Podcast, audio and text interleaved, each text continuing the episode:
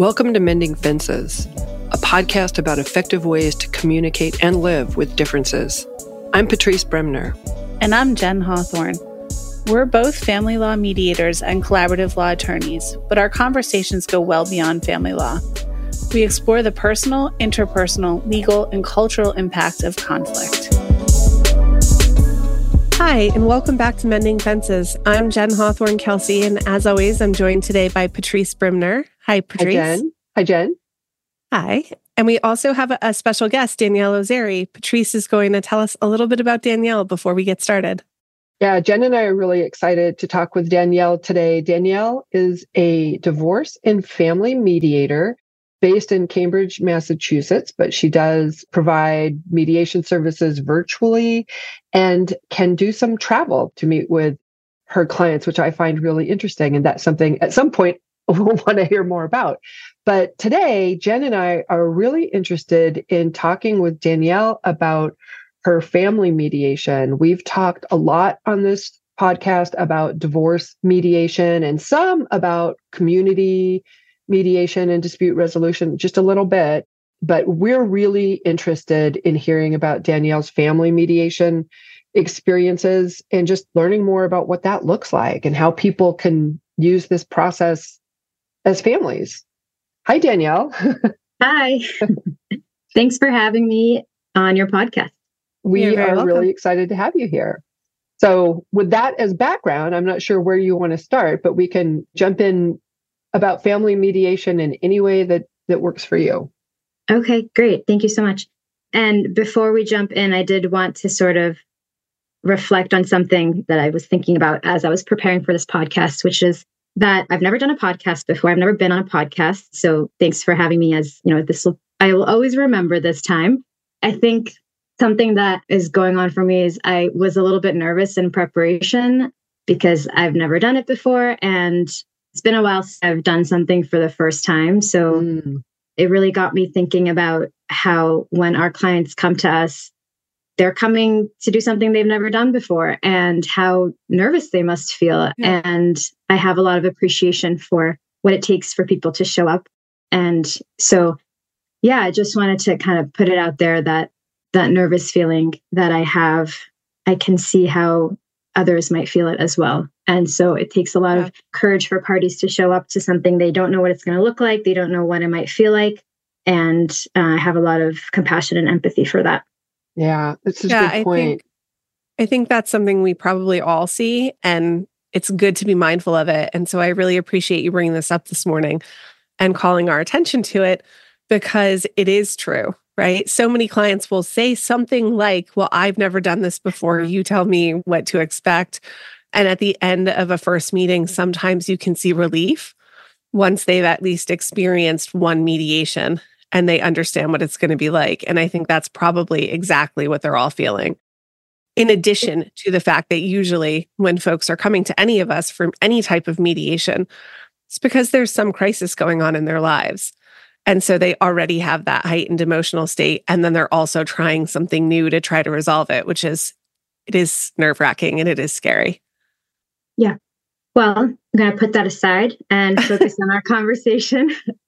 yeah. So I think, like you mentioned, I'm a divorce and family mediator and I uh, have my own practice, DNG Mediation.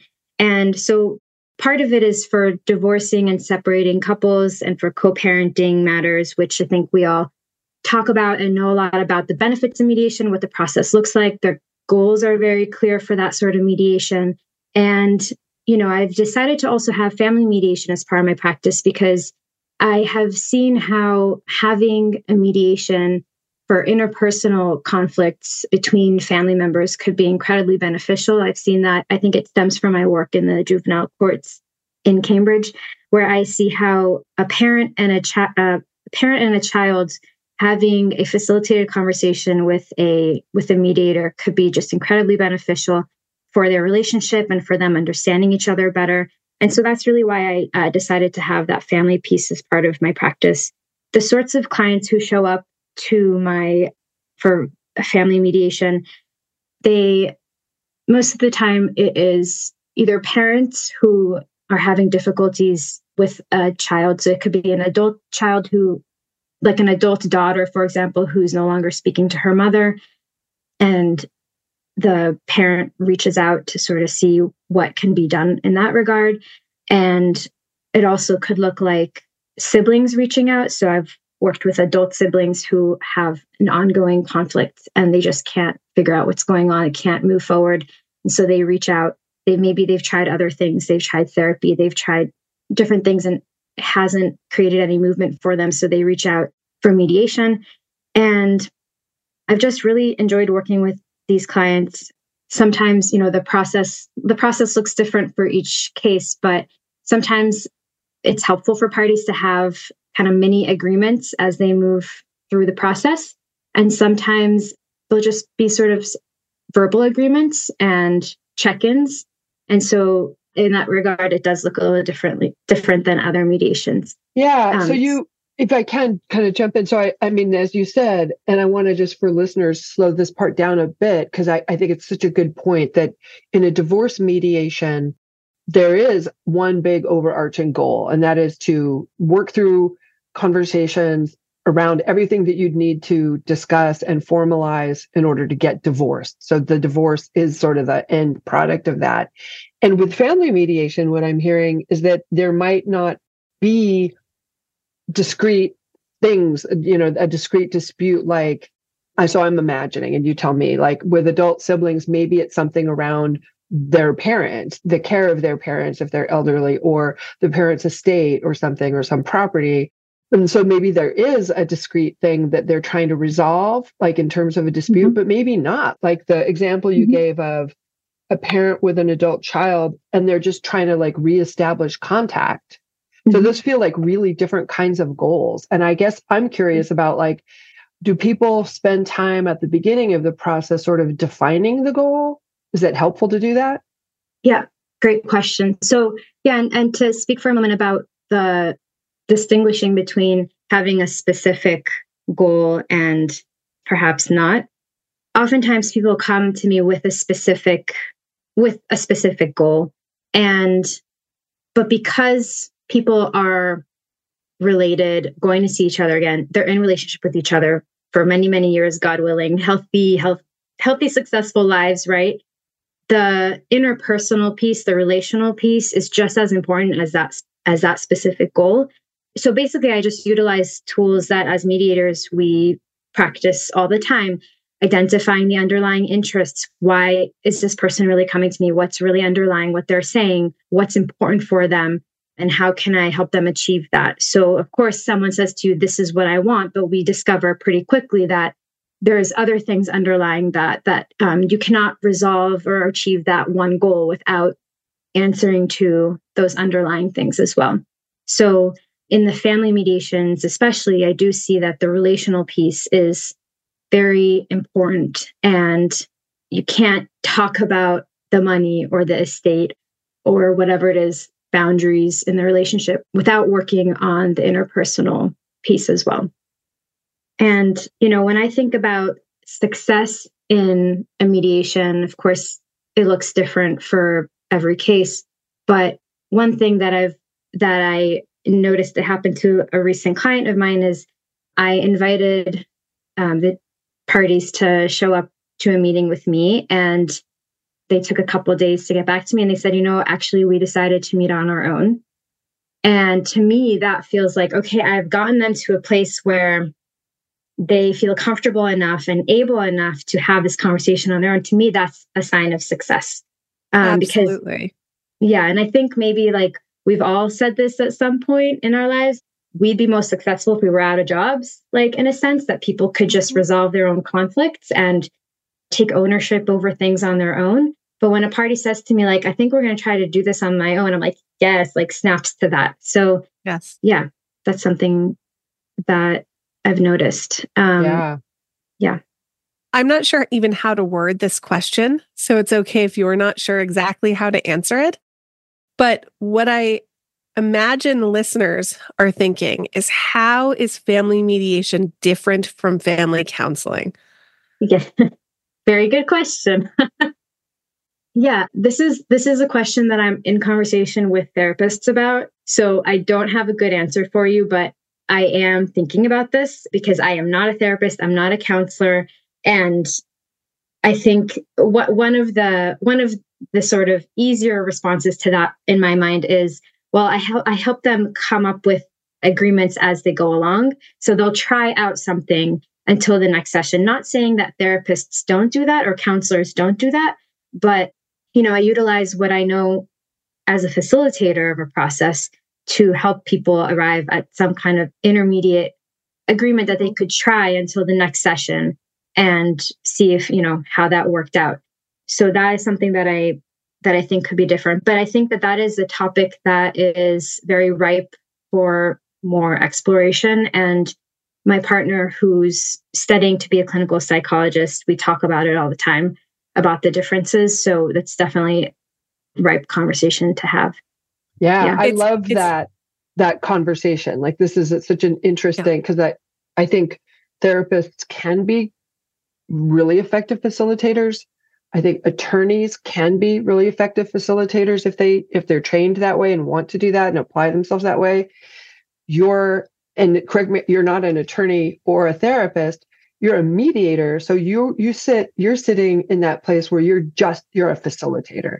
And that was the word that i was in my mind as you were talking and then you finally said it. Like that's your job is the facilitation without the other considerations necessarily. And maybe i'm being unfair to therapists and lawyers but there's something i think really you know i think as an attorney who worked as a litigator before I became a mediator, I'm always looking for how do I become a better facilitator?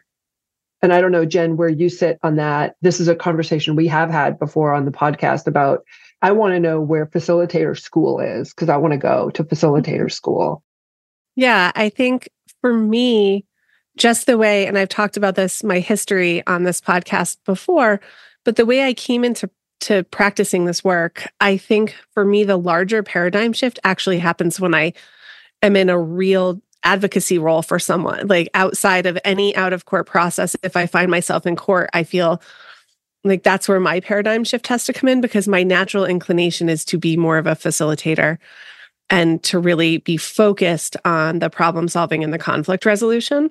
But this is this is what I was going to say a couple minutes ago there's an ongoing conversation at I'm on the board and the membership chair of uh, the APFM, which is the Academy of Professional Family Mediators.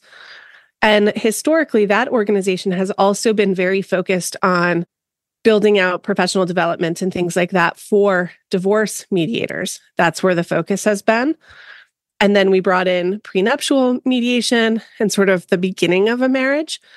And most recently, we've started a special interest group that is having these exact conversations, but instead of around families at large, they're calling the special interest group couples mediation right now. And the conversation that I've had with someone there really mirrors this conversation in terms of how does it differ from therapy. And I think that is an ongoing conversation, but the place that you landed, Daniele, in your answer is almost exactly the same place that larger group is landing that therapy explores the big picture and finds like the root of the issues and mediation is a place to get those practical solutions mm-hmm. and to really work through okay now we we know this is a problem we've identified it we know we want better communication we know we need managing a household like better better processes and then you can come to mediation and work through okay here are here are those practical steps that can maybe actually create a better working relationship with each other to continue the larger relationship. And do so you find, I think, oh, sorry, Patrice. And, and I'm just curious, like, do you find Daniele that people, I just, I'm wondering, like, are there folks out there who are more comfortable? I can imagine that some folks would be more comfortable coming to a mediator than a mm-hmm. therapist. Because it's yeah. like there's a different, there's, and I'm sorry to say, but I think there are, are, stigmas that people might attach to the idea of needing mental health care, whether that's mm-hmm. really what it is or not. But with a mediator, you wouldn't have that. Yeah. Well, I I think that's absolutely true for some people. I also think a lot of the people that I meet with, whether they are in the family or divorce mediation, they also have therapists sometimes. So I think that just like we think of or just I'll speak for myself, just as I think of my divorcing couples as having a team of people who are helping them the financial advisors, an attorney on hand, a mediator, etc., or a parenting coach or whatever they need. I think that people who come for a family mediation, they have the similar sort of support system, which could include teachers, other siblings, a therapist. So I think that I see, I definitely see people from both camps. I think that mediation, having a mediator on your side is a complementary thing to a therapist. It's not like you should have one or the other. But yeah, I definitely think that, I mean, I, I think therapy is incredibly valuable and mediation by no means takes that place. But the conversation between the two, I think, is really interesting, and uh, we should we should continue to to think and talk about it. I'm happy to hear that other people are thinking about it as well. Yeah, yeah. And one thing I wanted to share about the process of family mediation, which to me is a little different than the way I think about my separating couples is I um, when I first meet with the family mediation clients, I will have a pretty extensive intake with them, like a pre pre meeting conversation separately. And in that conversation, sometimes I'm already starting to sort of do a little bit of conflict coaching almost. So I will already start to bring up some things for them that I'm noticing that they are saying in a certain way that I mean I might encourage them to start already thinking how might the other person respond if you use this word or this tone and start kind of exploring that with them in the beginning. I do know some mediators do that with their separating couples as well, having those pre-conversations and like really preparing them for for the joint session, but especially with the family mediation clients where I know they're going to have a ongoing relationship or really the relationship is one of the biggest pieces there that I really try to already start to coach them in the beginning and help them really prepare for that joint session. Yeah. I don't do that as a matter of practice, but hearing you explain it that way as conflict coaching honestly just made me pause and think, would that be helpful? So I often speak to both people in the separating couple separately because of the way we've structured our consultations. And I explain that at any point in the process, if they need to talk to me separately or if I think it would be helpful to talk to them separately. And one of the examples that I give is if they're speaking to each other in such a manner that it makes it hard to keep the conversation going because it's it feels familiar and off-putting and all of that. But the idea of actually just confronting that like that that reality that that likely is going to happen at some point in the process in a different way by saying okay and how would you handle it?